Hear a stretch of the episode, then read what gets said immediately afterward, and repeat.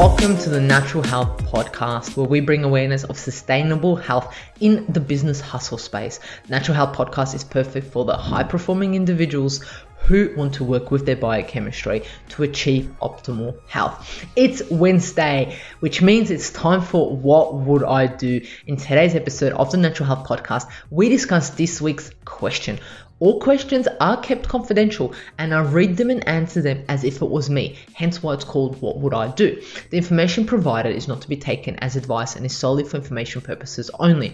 I am not here to cure, treat, or provide medical advice. I'm here to educate and inform you so you're able to take steps towards optimal health. Please discuss any medical issues or changes to your lifestyle with your healthcare professional. Let's get into today's question. This question is a very common one. I'm so glad it came in. A lot of individuals suffer with this, so let's get into it. Today's question is I have really bad reflux. I'm currently taking Nexium, but I wanted to know if there is anything I can do naturally to improve my reflux. Thank you for writing in with this question. Let's get into and first have an understanding what is reflux. Look, it's also known as gastroesophageal reflux disease, also known as heart heartburn or reflux. It's repeated exposure to the esophagus to gastric contact leading to symptoms such as um, heartburn and so forth. But did you know that 25% of the population experience reflux monthly? That is a lot of individuals who suffer from reflux. Symptoms are burning sensations in the esophageal region, chest pain, cough, and just that hoarseness feeling in the throat, right? So, what is the esophagus? Well, it has muscular wall that contract and relax rhythmically, pushing the food down the tube through the lower esophagus sphincter and into the stomach. Ideally, the esophagus is one-way tube that goes down to the stomach, and rarely does the contact from the stomach go back up into the esophagus thanks to this is due to the lower esophageal sphincter with the tube, right? So thanks to this tube, what happens is the food is only going down, it doesn't go up. Unfortunately, individuals who have reflux, it goes up, right? So the sphincter is normally kept shut, not Sometimes the pressure inside the stomach becomes so great that it blows open and allows food plus some powerful stomach acid to come back into the esophagus, and this is reflux. So that is essentially what reflux is. And I know that individuals mentioned also Nexium, so let's get an understanding of what what is Nexium, right? Nexium is a proton pump inhibitor. Okay, Nexium, also known as esomeprazole magnesium, is a proton pump inhibitor that decreases the amount of acid produced in the stomach. Nexium is not for immediate relief of heartburn symptoms, and this is I'm reading this of what it says on their website. It's usually given for only a four to eight week period, and no longer than that. It's not long term use. I know individuals who have been on Nexium for three, four, five, six, seven years. It says here medically it's only supposed to be used for four to eight weeks right?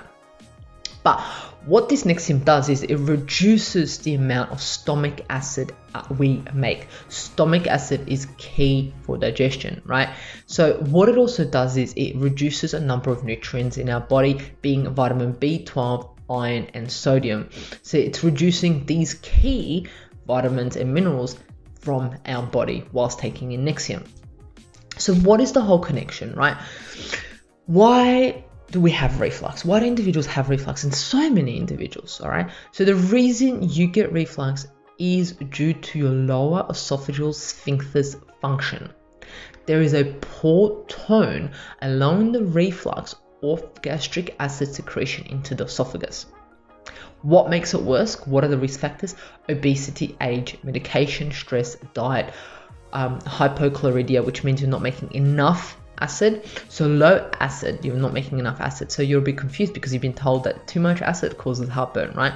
The hypothesis that food is inadequately broken down and stays in the stomach for a long period of time, leading to reflux connect, con, um, content into the esophagus. That is seen as the cause of reflux. So that is because it's not because you're making too much acid, it's because the food is not broken down the way it's supposed to be broken down and it stays in your stomach for a long period of time, leading it to push up, open up your lower esophagus, sphincter, and the food come up. But then when you think about it, what's Nexium doing? It's even further reducing that acid, which means it's further reducing our ability to digest our food, which means it stays in our stomach longer. Just a little connection. Okay, so questions I would ask before I would do anything is is why is the reflux there? Is it gastritis? Do I have that or do I have a peptic ulcer? Am I obese or am I overweight? Do I eat does chocolate, coffee, fatty meals, alcohol make this worse? When is my condition worse and when is my condition better?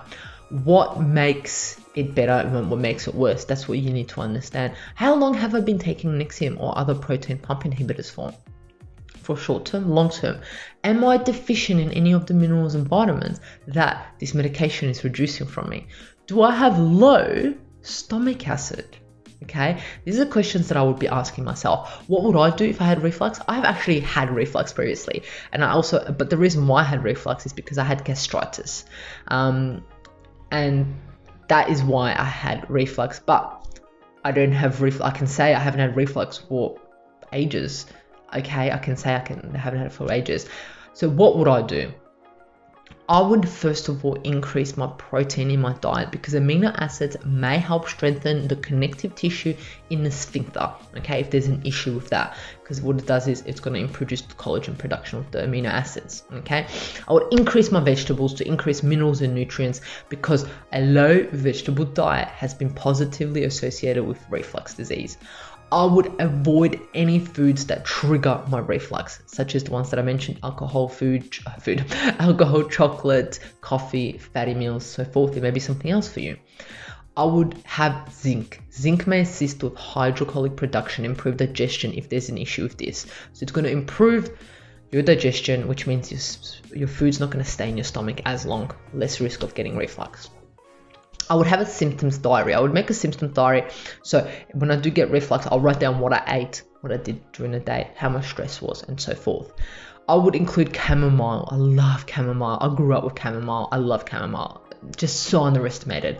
Chamomile is anti-inflammatory, but also has an anti-ulcer effect, right? If there are any ulcers there, it could be useful in gastritis and reflux, which is associated, many of are associated with stress and anxiety have chamomile tea, but just make sure for individuals um, be wary because if it's too hot, individuals who already have burning sensations, they may not be good for them. So you might have to wait till it's cooled down. So that's with the hot food. Also, be wary of hot, hot. I wouldn't be eating hot or drinking hot food. Okay, let it cool down because it may be damaged. And this is why I would get in touch with a medical professional to see if there is any damage in my esophagus. I would stop smoking if I do smoke. I would lose weight if I was overweight. This is the key one. This one changed my my reflux, my gastritis. Is eat three hours before going to bed. Do not eat close to bed. Leave a gap between food and bed. Okay, and do not overeat. I used to do this all the time because I love food. I was just like, oh my god, yum yum yum yum yum, food, food, food.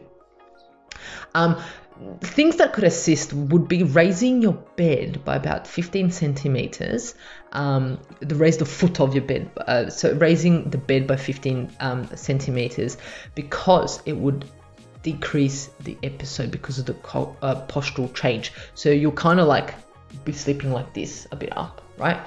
Because it can help with the episodes of reflux the other one is also lying on your left side while sleeping appears to elevate reflux, and I would ensure that I'm hydrated to the max. So these are the things that I would do if I was exposed to um, reflux, which I have been, and I have done these, and they have worked. So, and I have been provided, and I have been given Nexium previously. So, I'm here talking to you with experience in this topic. So, try and include, try and change a few things in your lifestyle. I would change a number of things and I have changed a number of things and it has helped. So let me know what you think. I hope this shed some light to your question. Anyone listening who may have this issue. If you have any questions, please feel free to contact me on Mihaela Raguz on Instagram and I'll be in touch with you. And hopefully your question will make it to this podcast so I'm able to answer it and others will be able to benefit from it too. Remember, you're not alone in the journey of optimal health. I'm here to assist you and make this journey a pleasant one. Until next Monday, until next Wednesday, not Monday, love you.